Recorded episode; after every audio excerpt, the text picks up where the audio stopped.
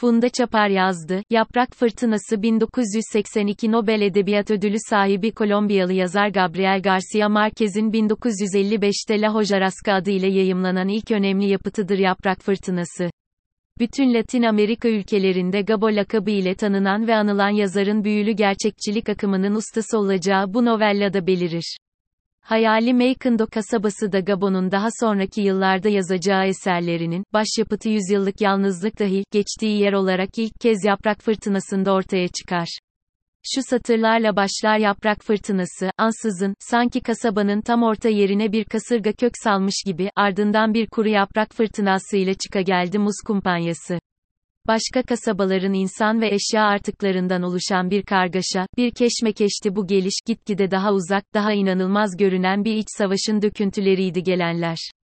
Amansız bir süprüntü fırtınasıydı. Kalabalıktan yükselen ağır koku, bedenlerin salgıladığı terin ve gizli ölümün kokusu her yere sinmişti. O insan fırtınasının içine karışıp onun o azgın gücüyle sürüklenerek gelmişlerdi kasabaya bütün o dükkanların, hastanelerin, eğlence yerlerinin, elektrik santrallerinin kalıntıları, oralardan arta kalmış yalnız kadınlar ve katırların otelin önündeki kazığa bağlayan erkekler, yanlarında tek eşya olarak birer tahta sandık ya da bir giysi çıkınıyla gelmişler. Aradan birkaç ay geçmeden her biri kendi kendi evine ve ikişer karıya sahip olmuş, savaşa katılmakta geciktikleri için de askeri unvanları eksik kalmıştı.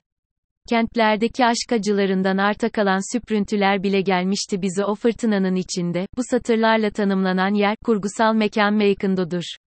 Bu kasabanın unutmayan halkı tarafından nefret edilen eski doktorun, yapılmaması gereken cenaze törenidir anlatılan.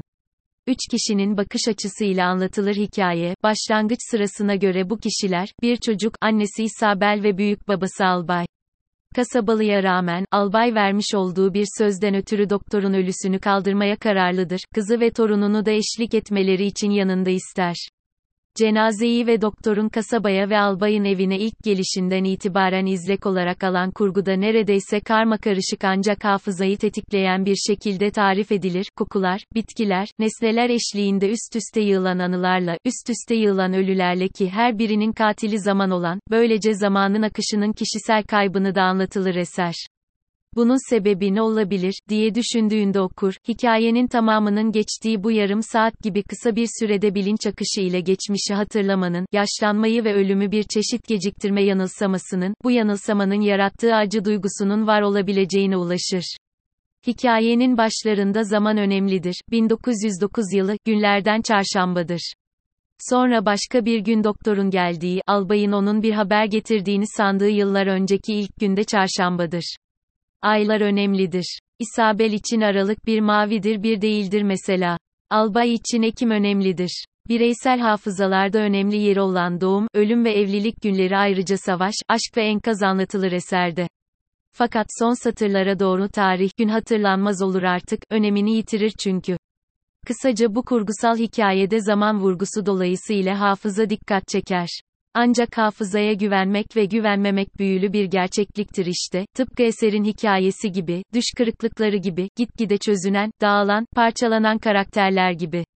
Bir ayağı aksayan albayın cenazeyi defnetmekteki ısrarı, yıllar önce doktoru anlamaya başlaması yani anlayış göstermesi ardından ona acıması ve acımanın katıksız bir merhamet hissine evrilmesiyle gerçekleşir.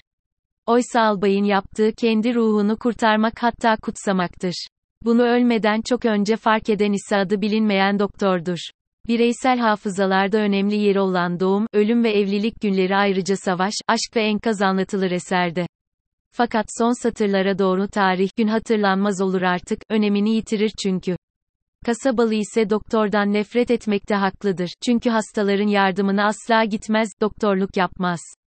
Doktor karakterinin adeta alter egosu gibi çalışan rahip karakteri de hikayede önemli yer tutar, ayrıca kilise vurgusu ve buna karşın yerlilerin büyüleri, ölülerin ardından dikilen Yaseminlerin kokusu anaerkil bir geçmişin tatlı, yumuşak ve unutulmaz kokusunu taşır, buna karşın sökülen Yaseminlerin yerini alan biberiye kokusu albayın hafızasını tetiklemeyi sürdürür ve karmaşa artar.